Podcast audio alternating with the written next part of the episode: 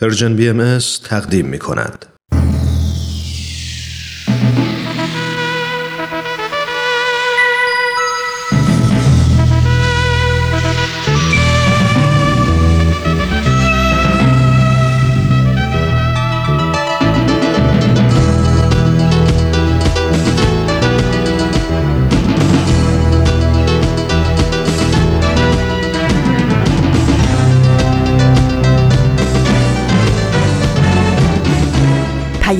دوست، برنامه‌ای برای تفاهم و پیوند دلها.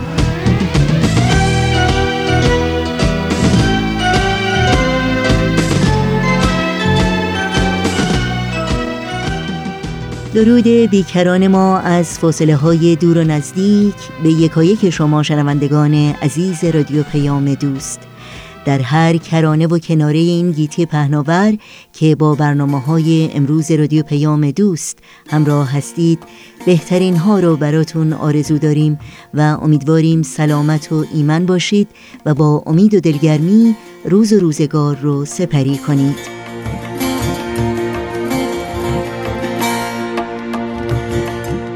نوشین هستم و همراه با همکارانم پیام دوست امروز دوشنبه 11 آذر ماه از پاییز 1398 خورشیدی برابر با دوم ماه دسامبر 2019 میلادی رو تقدیم شما می‌کنیم.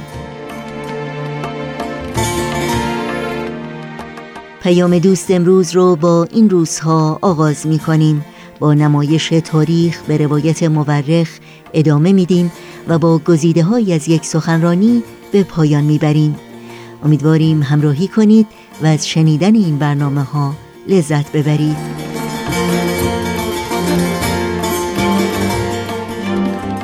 تماس با ما رو هم فراموش نکنید و با مطرح کردن نظرها و پیشنهادها، پرسشها و انتقادهای خودتون ما رو در تهیه برنامه‌های مورد علاقتون یاری بدین. اطلاعات راه‌های تماس با ما و همینطور اطلاعات برنامه‌های رادیو پیام دوست در صفحه تارنمای ما www.persianbahaimedia.org در دسترس شماست.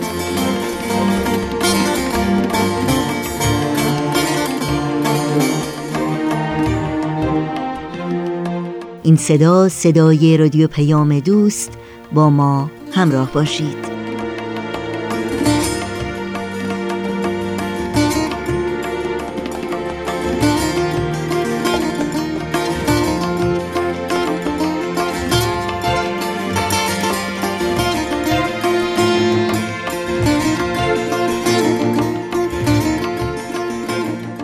این روزهای امروز اختصاص داره به یادآوری روز جهانی لغو برده‌داری، یعنی امروز دوم ماه دسامبر میلادی که در تقویم بین المللی به ثبت رسیده. معضل پلید و مخربی که صفحات سیاه و ننگینی در تاریخ تکامل بشر از خود به جای گذاشته و با اینکه تا حد زیادی شیوه سنتی اون از بین رفته، اما انواع مدرن برده‌داری از جمله قاچاق انسان، برده‌داری جنسی، فجیع ترین شکل سوء استفاده از کودکان کار، ازدواج اجباری و استفاده از کودکان در جنگ در بسیاری از نقاط جهان همچنان ادامه داره. امسال تمرکز سازمان ملل بر روی از میان بردن این نوع برده‌داری در دنیای مدرنه. بر اساس آمار سازمان جهانی کار در حال حاضر به طور تخمینی 40 میلیون انسان قربانیان برده‌داری مدرن در سراسر جهان هستند. حدوداً 150 میلیون کودک کار در معرض آزار و اذیت‌های جسمی، جنسی و روانی قرار دارند، یعنی یک کودک از هر 10 کودک. این قربانیان حدوداً 150 بیلیون سود مالی غیرقانونی برای جنایتکاران برده‌داری تولید می‌کنند که این خود شدت و گستردگی این معضل جهانی رو نشون میده. در سال 2016 میلادی سازمان ملل متحد یک پروتکل جدید رو برای هماهنگ کردن و انسجام بخشیدن به تلاش‌های جهانی جهت از بین بردن کار اجباری طرح و ارائه کرد. و در این رابطه کمپینی رو به راه انداخت با عنوان 50 for Freedom یا 50 برای آزادی که هدفش تشویق و ترغیب کردن 50 کشور عضو سازمان ملل برای امضای این پروتکل جدیده که سازمان ملل امیدواره تا پایان سال 2019 میلادی یعنی امسال انجام بشه. امیدوارم این روز جهانی بهانه‌ای باشه برای تحکیم و اشاعه تلاش‌های بیشتر و بهتر و اقدامات سازنده‌تر و مثبت‌تر در راه ریشه‌کن کردن این معضل موحش و مخرب جهانی. تفنگت را زمین بگذار، تفنگت را زمین بگذار که من بیزارم از دیدار این خلبان ناهنجار. تفنگ دست تو یعنی زبان آتش و آهن، من اما پیش این اهریمنی ابزار بنیان کردم ندارم جز زبان دل، زبان دل، دلی لبریز از مهر تو ای با دوستی دشمن، با دوستی دشمن.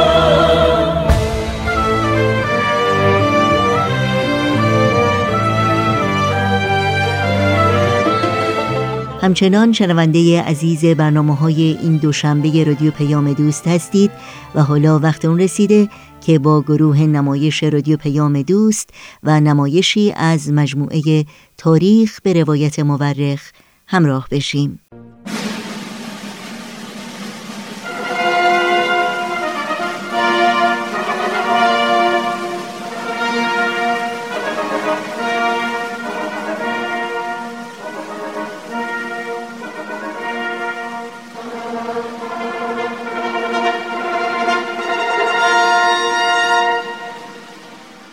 تاریخ به روایت مورخ. من کتاب تاریخ نبیل رو از ترنم دوستم گرفتم که بخونم. این کتاب یه قسمت از تاریخ ایرانه که تا حالا نشنیده بودم. کتابو که باز کردم، خود نبیل که اونو نوشته شروع کرد با من حرف زدن. خیلی عجیب بود ولی خیلی هم برام جالب بود. این تاریخ یه بخش از کاری از گروه نمایش رادیو پیام دوست، تهیه کننده و کارگردان امیر یزدانی. فصل دوم.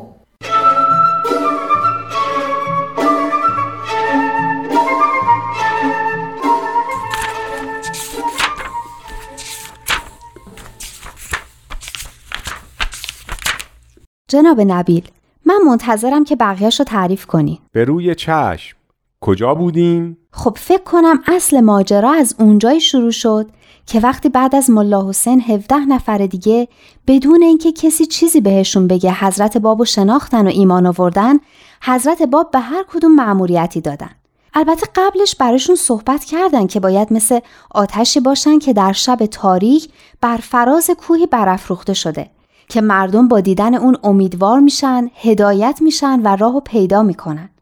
گفتم باید اونقدر چشم و دل پاک باشین که وقتی از شهری بیرون میرین گرد کفشاتون رو هم بتکنین و هیچ چیزی با خودتون نبرین. خیلی به عقب برگشتید، اما اشکالی ندارد، مرور خوبی است. ببخشید، اما از بس که صحبت‌های اون روز حضرت بابو دوست دارم، همش دلم میخواد بگم.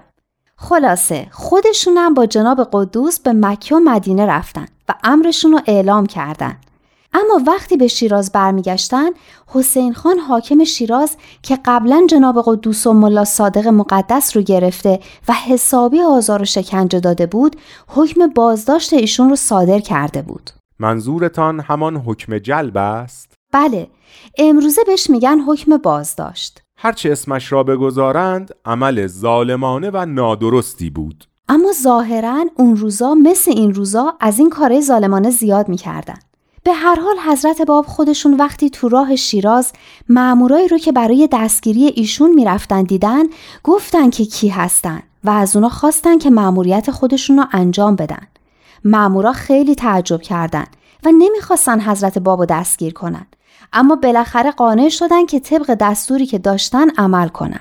وقتی به شیراز رسیدن، حسین خان حضرت بابو بازجویی کرد و کار داشت بالا می گرفت که امام جمعه شیراز پادرمیونی کرد و قرار شد حضرت باب تو خونه خودشون تحت نظر باشن و فقط با خانواده خودشون بتونن معاشرت کنن. در همین بازداشت خونگی بود که ملا حسین و بعضی از یاران حضرت باب تونستن ایشون رو ملاقات کنن. اما شاید از همه مهمتر، نماینده شاه و یکی از بزرگترین علمای ایران، سید یحیی دارابی بود که بعد از 3 جلسه چنان ایمانی آورد که هیچ کس حریفش نمیشد. مسجد وکیل را فراموش کرده اید؟ آخ ببخشید، جا انداختم. قبلش حضرت باب به خواهش امام جمعه که تحت فشار دشمنای حضرت باب بود، به مسجد وکیل رفتن تا با صحبتاشون مردم آروم کنن. حضرت باب اون روز یه طوری صحبت کردن که هم کسایی که بهشون ایمان نداشتن راضی شدن، هم مؤمنا. یه عده هم در اثر صحبتاشون ایمان آوردن. اما یه چیز دیگه هم بود.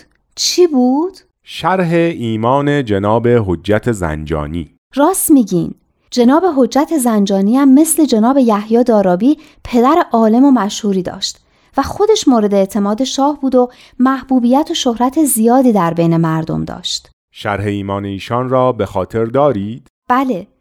جناب حجت همین که خبر ادعای حضرت بابو شنید، ملا اسکندر شاگرد مورد اعتمادش رو فرستاد تا تحقیق کنه.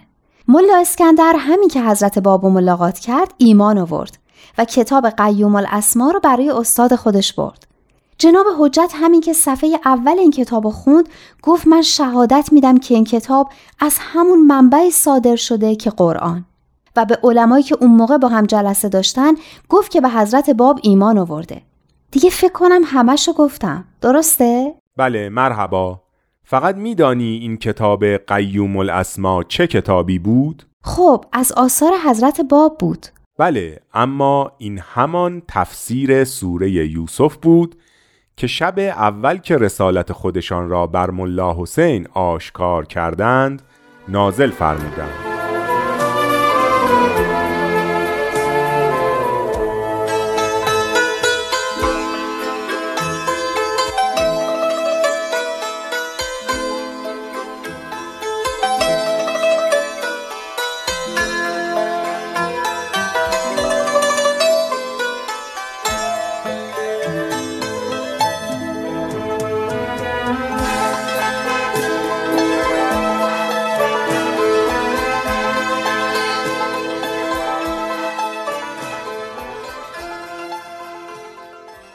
حالا بقیه‌اش رو تعریف کنید. یکی دیگر از کسانی که در این دوران به حضور حضرت باب رسید، حاج سید جواد کربلایی بود. فکر کنم قبلا اسمش رو شنیدم. حاج سید جواد کربلایی حضرت باب را از قبل دیده و از کودکی می شناخت. بعدها هم در بغداد به حضور حضرت بهاءالله مشرف شد و به علت فضائل و خضوع و خشوع و خوش‌زبانی و پرهیزگاریش بین مردم به سید نور مشهور بود. چه جالب، سید نور. فکر کنم این نور هم به نورانیت ایشون برمیگشته، هم به شهر نور که حضرت بهاءالله از اونجا بودن. این هم نکته جالبی است.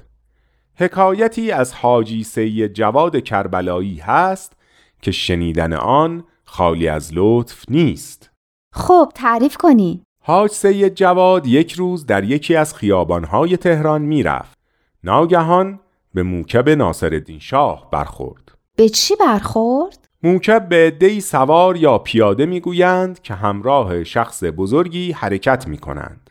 یعنی یه روز حاج سید جواد کربلایی به ناصرالدین شاه و کسایی که همراهش میکردن برخورد کرد، درسته؟ بله، حاج سید جواد بدون ترس و نگرانی جلو رفت و به پادشاه سلام کرد و مراسم ادب را به جا آورد. ناصرالدین شاه از وقار و سنگینی و نورانیت صورت حاج سید جواد خوشش آمد و جواب سلام او را داد و به او گفت به بارگاه بیایید تا شما را ملاقات کنیم. اطرافیان شاه که اشخاص حسودی بودند از راه بدخواهی به شاه گفتند آیا اعلی حضرت آگاه هستند که این حاج سید جواد از پیروان دلباخته سید باب است؟ شاه از سخنان حسودان خوشش نیامد و ناراحت شد و با لحن سرزنش آمیز گفت شماها چقدر احمق و نادان هستید، چقدر کم عقل هستید، چرا اینطور می کنید؟ عجب است، من هر وقت شخصی را می بینم که دارای متانت و وقار و اخلاق خوب و صفات عالی است بلا فاصله شما می گویید بابی است. شخص دیگری که در روزهایی که حضرت باب در منزل خود زندانی بودند به حضور ایشان رسید شیخ سلطان کربلایی است که پدر و اجدادش از علمای مشهور کربلا بودند و خودش هم از شاگردان برجسته سید کاظم رشتی و از دوستان صمیمی آن بزرگوار بود. اسم این شیخ سلطانم خیلی به نظرم آشنا میاد. اسم ایشان را وقتی زندگی حضرت بهاءالله را برایتان تعریف می‌کردم شنیدید. پس شیخ سلطان حضرت باب را هم دیده بود؟ بله، البته وقتی به شیراز رسید بیمار بود و نمیتوانست به حضور حضرت باب برود. حضرت باب به او پیغام دادند که 2 ساعت از شب گذشته به عیادت او میروند. شیخ سلطان در بستر بیماری افتاده بود که حضرت باب با غلام حبشی به عیادت او رفتند. حضرت باب به غلام حبشی فرمودند که چند قدم جلوتر فانوس را ببرد و وقتی به مقصد رسیدند فانوس را خاموش کند. چرا؟ برای اینکه کسی متوجه ایشان نشود و خبر را به حسین خان حاکم فارس نرساند. راست میگین، یادم نبود که حضرت باب در بازداشت خونگی بودن. شیخ سلطان بعدها خودش واقعه آن شب را برای من تعریف کرد و گفت حضرت باب به من پیغام داده بودند که قبل از ورود ایشان به اتاق چراغ را خاموش کنم. برای همین وقتی وارد اتاق شدند اتاق تاریک بود. من در همان تاریکی دامن لباس ایشان را گرفتم و با التماس و گریه عرض کردم ای مولای محبوب، آرزو دارم تمنای مرا بشنوی و آرزوی مرا برآورده سازی تا در راه تو جان بدهم. جز تو کس دیگری نمیتواند مرا به این موهبت برساند. حضرت باب فرمودند ای شیخ سلطان، من هم همین آرزو را دارم که در راه محبوب فدا شوم. بیا ما هر دو دست به دامن محبوب واقعی بزنیم و از او بطلبیم که آرزوی ما را برآورد. من به تو قول می دهم که دعا کنم تا خداوند تشرف به حضور بهترین محبوب را برای تو فراهم کند. وقتی به حضور او مشرف شدی مرا به یاد آور. آن روز خیلی عظیم است. چشم روزگار چنان روزی را ندیده. شیخ سلطان می گفت من تا مدتی حیران بودم که بهترین محبوب که ایشان فرمودند کیست. اول فکر می کردم که این یا آن یکی از پیروان برجسته ایشان است، اما باز هم سرگردان بودم و نمی دانستم این راز را چگونه حل کنم. بعدها که به حضور حضرت بهاءالله مشرف شدم یقین کردم که مقصود حضرت باب از بهترین محبوب که در راه او آرزوی جانفشانی داشتند حضرت بهاءالله بودند.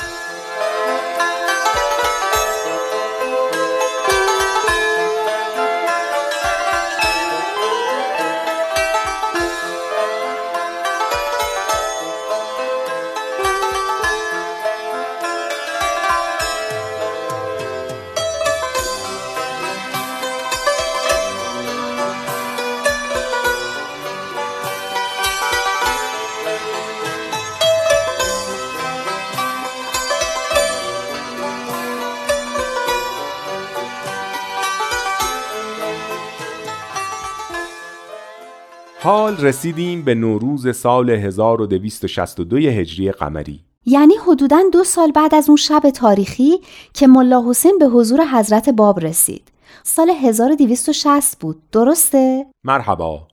2 سال بعد حضرت باب در منزل خودشان نوروز را جشن گرفتند و به همسر و مادرشان اظهار محبت و عنایت فرمودند و با صحبت‌های شیرین و محبت فراوان زنگ غم را از آینه دل‌های آنها برطرف کردند. لابد همسر و مادر حضرت باب در اون روزا سختی‌های خیلی زیادی رو تحمل کرده بودند. بله، اما آن روزها در مقابل آنچه قرار بود در آینده تحمل کنند، روزهای خوشی برایشان بود. راست میگین، لااقل هرچی بود در کنار حضرت باب بودند. بله، در آن نوروز حضرت باب همه املاک و دارایی خود را به نام همسر و مادر خود کردند و در وصیت‌نامه خود هم منزل و بقیه دارایی‌های خودشان را به مادر و همسرشان واگذار کردند و نوشتند که بعد از وفات مادرشان تمام املاک و دارایی ایشان به همسرشان برسد. پس خیلی هم نوروز شادی نبوده. حتما همسر و مادرشون هم از این وصیت‌نامه متوجه شدن که قراره در آینده چه اتفاقی بیفته.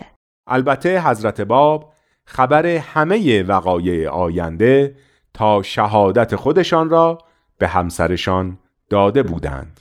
حتما خانم خیلی صبوری بودن که تونستن این خبرها رو تحمل کنن. بله، همسر ایشان از همان اوائل از مقام حضرت باب آگاه بودند و در عبادت و قوت ایمان به جز طاهره نظیر و مانندی نداشتند. من منتظرم که یه روز داستان طاهره رو هم برام بگین. خیلی دلم میخواد درباره این طاهره که این همه تعریفش رو میکنن بیشتر بدونم. وقت آن هم میرسد. پس همسر حضرت باب میدونستن که ایشون قرار شهید بشن؟ بله، میدانستند. حضرت باب به ایشان گفته بودند و سفارش کرده بودند که کلمه ای از آنچه گفتند را به مادرشان نگویند و در بلایا صبور و به خواست الهی راضی باشند. یه جورایی دلم برای همسرشون میسوزه. هیچ کس دوست نداره همسرشو از دست بده. اما فکر از دست دادن یه همچین همسری واقعا سخت و دردناک بوده. برای همین حضرت باب برای تسلی ایشان مناجاتی را روی ورقه‌ای نوشتند و به ایشان دادند و فرمودند هر وقت استراب و پریشانی تو زیاد شد این دعا را بخوان: من در خواب بر تو ظاهر می شوم و اندوه تو را از بین می برم. چقدر قشنگ، خوش به حالشون، چه سعادتی داشتن. حالا که فکر می کنم می بینم همسری مثل حضرت باب داشتن به همه سختیاش می ارزیده. این که آدم بدون هر وقت ناراحتی و غمی داره یه همچین حامی و تسلی دهنده‌ای داره، هر غم و غصه‌ای را از بین می بره. بله، بعد از آن که حضرت باب ترتیب امور لازم را دادند و اسباب معاش همسر و مادرشان را هم فراهم کردند، به منزل داییشان حاج میرزا سید علی رفتند. بعد همه یارانی را که هنوز در شیراز بودند به اصفهان فرستادند.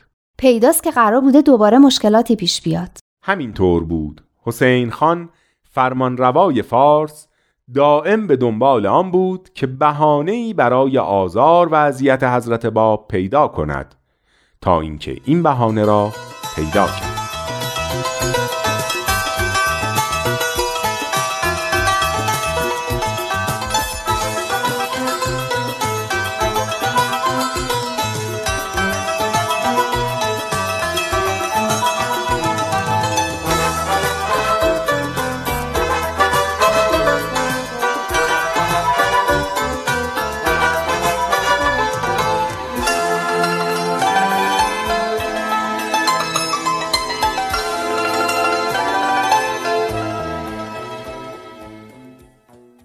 چه بهانه‌ای؟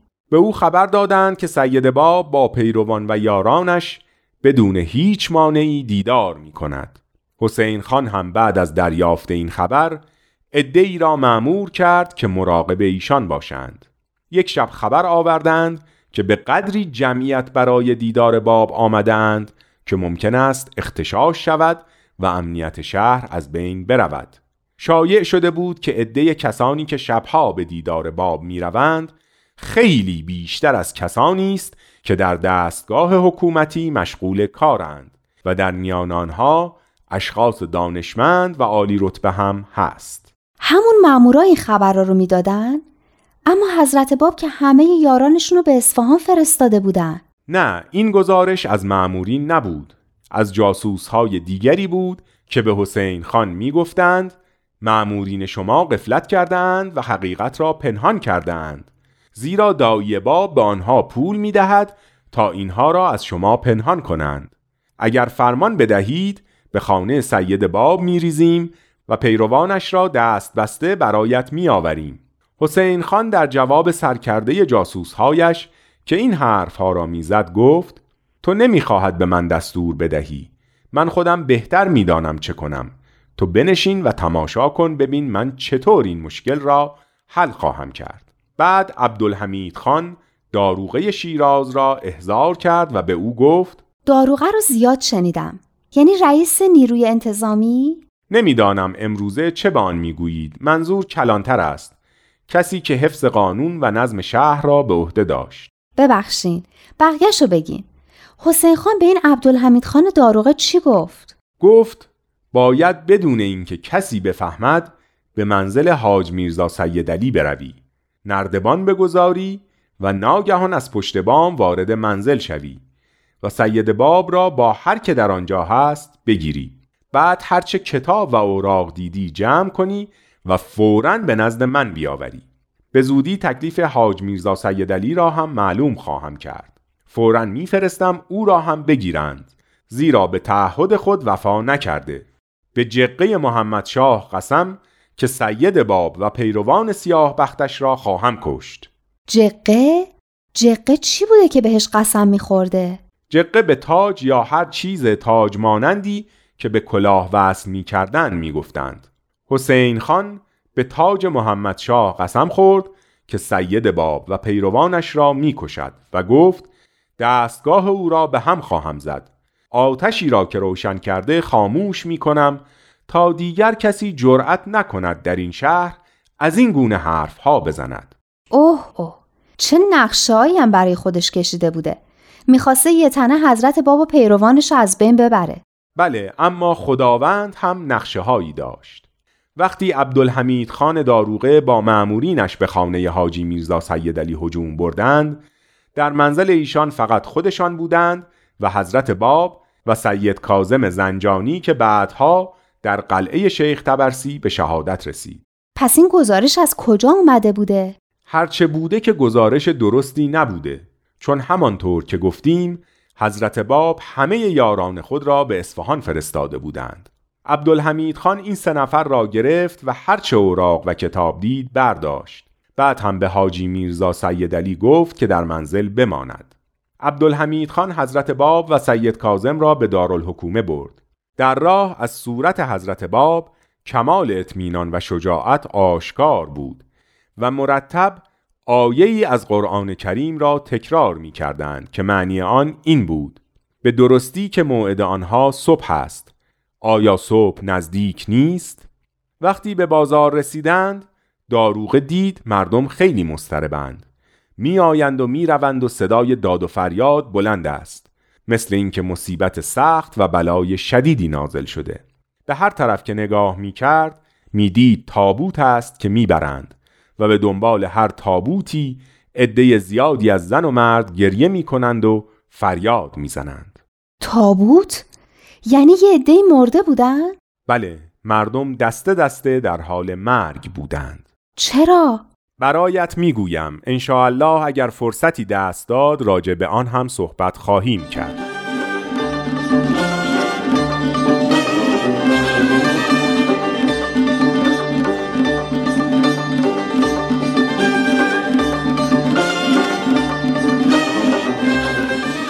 نمایشی رو شنیدید از مجموعه تاریخ به روایت مورخ از رادیو پیام دوست. همچنان با ما همراه بمونید چون بعد از قطعه موسیقی پیام دوست امروز رو ادامه میدیم. شمالم تا جنوبم عشق، چه خاک و گندمی دارم، صدام یاری کنه باید بگم چه مردمی دارم. بگم این حق هیچ کس نیست که با ثروت فقیر باشه، کسی که فرش میبافه نباید روح حسیر باشه. اگرچه سخت از انسان یک شوق درد میسازه ولی از مردم ما درد داره یک مرد میسازه. شمالم تا جنوبم عشق چه خاک و گندمی دارم، صدام یاری کنه باید بگم چه مردمی دارم.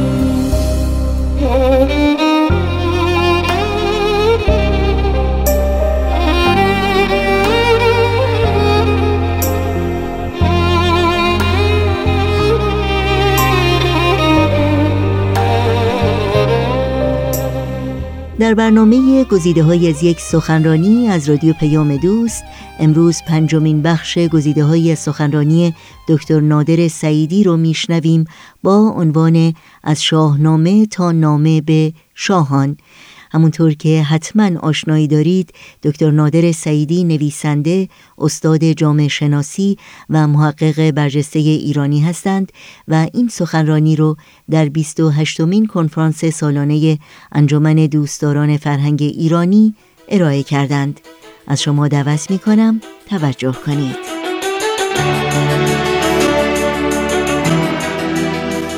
حالا در پایان این بحث من می‌خوام مختصر نگاه کنم به پیام پیامبر ایرانی بهاءالله در آثار خودش، به خصوص در نامه‌های او در دهه 1860 به شاهان و زمامداران، و ببینید این مسئله، این سه تا استبداد را چگونه بررسی می‌کنه.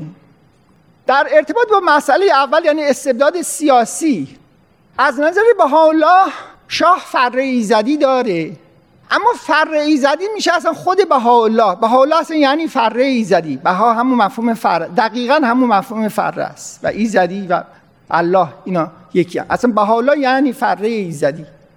منتها از نظر بهاءالله این فر ایزدی حالا داره سخن میگوید به پادشاهان. خود فر ایزدی که مبنای حقیقت و هویت این پادشاه است داره باهاشون صحبت میکنه. از نظر بهاءالله فر ایزدی دیگه اختصاص فقط به شاهان نداره، بلکه همه نوع انسان به طور مساوی داره فر ایزدی هستن. به گفته بهاءالله با اظهار امرش در رضوان، در روز اول رضوان، همه کس مظهر تجلی همه اسماء و صفات الهی شد. و البته بها که اسم اعظم باشه از نظر بهاءالله و این فر ایزدی، این به همه کس تعلق میگیره. و نتیجه این مسئله این است که چون با ظهور بهاءالله دیگه فر ایزدی به طور مساوی شامل همه نوع انسان شده، تنها نوع مشروع معقول سیاست از این به بعد میشه دموکراسی، برابری همه انسان ها.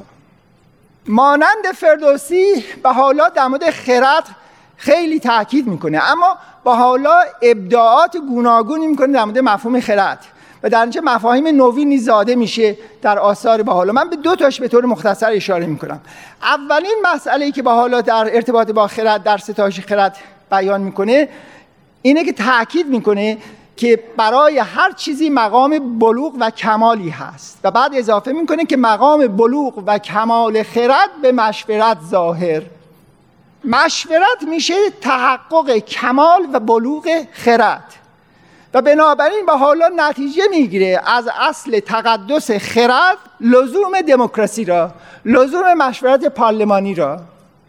عامل دیگر این است که در آثار بهاءالله خرد راستین تحققش در میان مردم که شرط و علامت بلوغ عالم هست، نتیجهش این است که آدم‌ها تشنه قدرت و چیرگی نیستند، بلکه خودش را جزئی از کل می‌بینند و با دیدن اینکه خودشون جزئی از کل هستند، عبودیت و خدمت اون تعریف میشه به عنوان خواسته و فضیلت، اون تعریف میشه در ذهنشون به عنوان ارزش.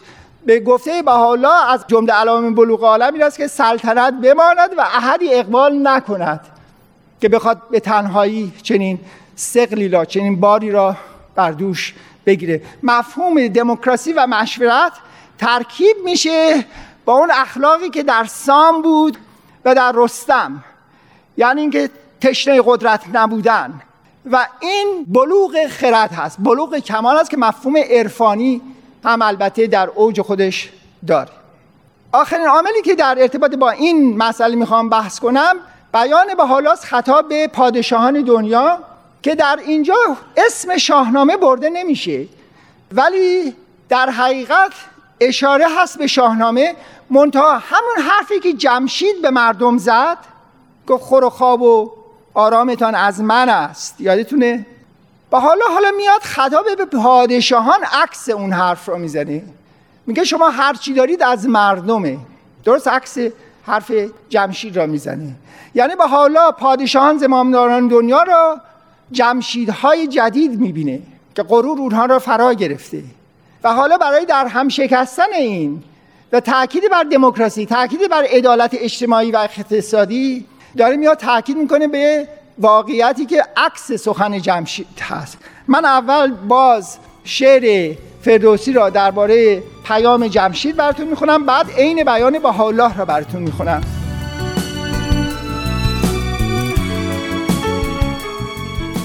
با رادیو پیام دوست همراهی میکنید و بعد از لحظاتی موسیقی توجه شما رو به ادامه برنامه گزیده‌هایی از یک سخنرانی جلب میکنم.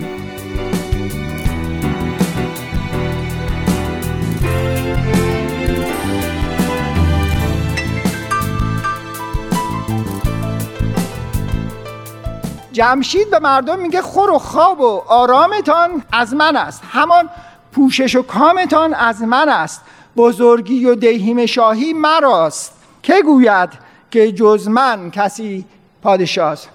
قدرت، غلبه، خوراک، اینا همه حق منه، شما هر چی دارید از من دارید. حالا ببینید بهاءالله در این سوره هیکل خطاب به زمامداران عالم چه میگوید؟ به عربی است. به هم تحکمون و تأکلون و تقلبون و علیهم تستکبرون ان هذا الا امر عجیب. و حالا داره میگه که ای پادشاهان، به خاطر مردمه که شما قدرت دارید، به خاطر مردمه که شما خوراک دارید، به خاطر مردمه که شما پادشاهی میکنید، با این حال شما بر اونها استکبار میورزید، با این حال شما خودتون رو برتر از اونها میدونید. این نیست مگر امری عجیب. به هم تحکمون و تأکلون و تقلبون و علیهم تستکبرون ان هذا الا امر عجیب. یعنی بهاءالله داره فلسفه دموکراسی را بیان میکنه، این مسئله که پادشاه‌ها همه حقوق و ثروت و قدرت رو از خودشون میدن که حالا لطف میکنن شاید یک جلوه از اون رو با مردم در میان بذارن، از نظر بهاءالله عکس واقعیتی. ثروت، قدرت ساخته مردمه، به مردم تعلق میگیره، به خاطر مردم هست که یک پادشاه این چیزا رو داره و بنابراین نظام استبدادی امر عجیبی هست، یعنی واژگونی واقعیت اجتماعی است و بنابراین تنها نوع راستین مفهوم سیاست و اجتماع در نتیجه بالمعال میشه نظام دموکراتیک. در مورد مسئله دوم یعنی استبداد دینی و مذهبی، این مسئله محوری است در سرتاسر آثار بهاءالله، یعنی اصلا شروع و تولد آیین بهایی بر اساس تعریف نوینی از نصرته، یعنی چگونه ما میتونیم آیین خدا را پیش ببریم، کمکش کنیم که پیروز بشه. و از نظر بهاءالله راه پیش برده یک دین دیگه از طریق قلم و اخلاق پسندیده است، نه از طریق شمشیر. این اصل اساسی پیام بهاءالله است. در پیامش به پادشاهان هم بارها این را تکرار میکنه، در پیامش به ناپلئون سوم تاکید میکنه، در پیامش به سلطان ایران ناصرالدین شاه به طور تفصیلی در مورد معنای جدید و نصرت صحبت میکنه و غیره. از نظر بهاءالله در همه این آثار اون حیطه‌ای که عرصه‌ای که خدا میخواد درش حکومت کنه عرصه دل هاست و عرصه خاک را خدا حکومت اون را به مردم و پادشاهان سپرده. تفکیک بین این دو نوع حکمرانی، حکمرانی بر دلها و حکمرانی سیاسی بر زمین، این اصل اساسی الهیات بهاءالله است که روی اون تأکید میکنه. البته این عامل دل، این عامل اخلاقی، نیت درست، مهر به همه نوع انسان، خود را جزئی از همه کس و همه چیز دیدن، مهر به طبیعت و اصلا خدا یعنی بیانگر این که همه چیز به هم ارتباط داره. این باید همراه باشه، این اخلاق با اون سیاست زمینی. اما سیاست زمینی هیته حکومت نباید هیته مذهبی باشه، متأثر باشه از اخلاق انسان دوست و نوع دوست، اما از نظر نهادی باید کاملا متفاوت باشه. در یکی مسئله شمشیر به کار برده میشه و در یکی که هیته قلب هاست اصلا شمشیر بی‌معناست. برای همین هست که با حالا اصل ضد انسانی ارتداد را بالکل از میان میبره. یعنی اینکه این اندیشه ضد انسانی که اگر کسی ذهنش و فکرش و خردش را که خدا به او داده به کار برد و خواست که خودش دین خودش را انتخاب کنه که متفاوت باشه با دین پدر و مادرش، در گذشته فرض این بود که این آدم باید کشته بشه. این نظر فقها بود، هنوز هم هست، و با حالا اومد این را نفی کرد برای تأکید به مقام انسان و تقدس همه انسان ها، تقدس وجدان و بنابراین آزادی خرد و دین. ناگفته نماند که از نظر بهاءالله آثار او که در دهه 1850 تأکید میکنه به این دموکراسی روحانی، یعنی تأکید میکنه که همه آدم ها میتوانند و باید و وظیفه دارند که خودشون فکر کنند، نه اینکه از علما، از رؤسای مذهبشون تقلید کنند. تأکید بر این دموکراسی اجتماعی، اخلاقی، فرهنگی، مذهبی که در آثارش در دهه 1850 صورت میگیره مبنایی است برای تحقق دموکراسی سیاسی در ایران. آنچه که در ایران ما در قرن 19 و به خصوص قرن 20 فهمیده نشد توسط روشنفکران ما، چه مذهبی چه چپی، این است که در موقعی که میخواستن استبداد سیاسی را مورد سوال قرار بدن، تجلیل کردن و خواستار و پرستنده استبداد دینی شدن، استبداد مذهبی شدن. این تراژدی ایران هست و این مسئله اندیشه است و به حالا در دهه 1850 این مسئله رو فهمید. بلافاصله یک سال پس از پیامش به این پادشاهان، این نامه به شاهان، به حالا بیان کرد، گفت عزت یعنی قدرت، عزت از دو طایفه اخذ شد، از ملوک و از علما. یعنی دیگه دوران تاریخ آینده برای بشریت دوران حکومت آخوند کشیش، دوران حکومت شاه استبدادی دیگه نیست. این دوران تمام شد، چون انسان به عنوان انسان الان تولد یافته و بنابراین فرهنگ برابری و برادری از این به بعد باید حکومت کنه.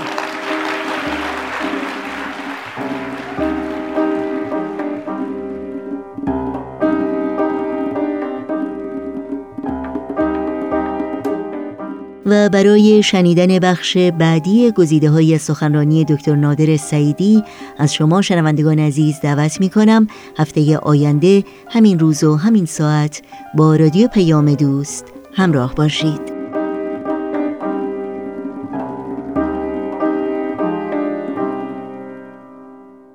و در این فرصت کوتاه پیش رو اجازه بدین تا اطلاعات راه‌های تماس با رادیو پیام دوست رو یادآور بشم. آدرس ایمیل ما هست info@persianbms.org. شماره تلفن ما 001 703 671 88 88. در شبکه‌های اجتماعی ما رو زیر اسم پرژن بی ام اس جستجو بکنید و در پیام رسان تلگرام با آدرس @persianbmscontact با ما در تماس باشید.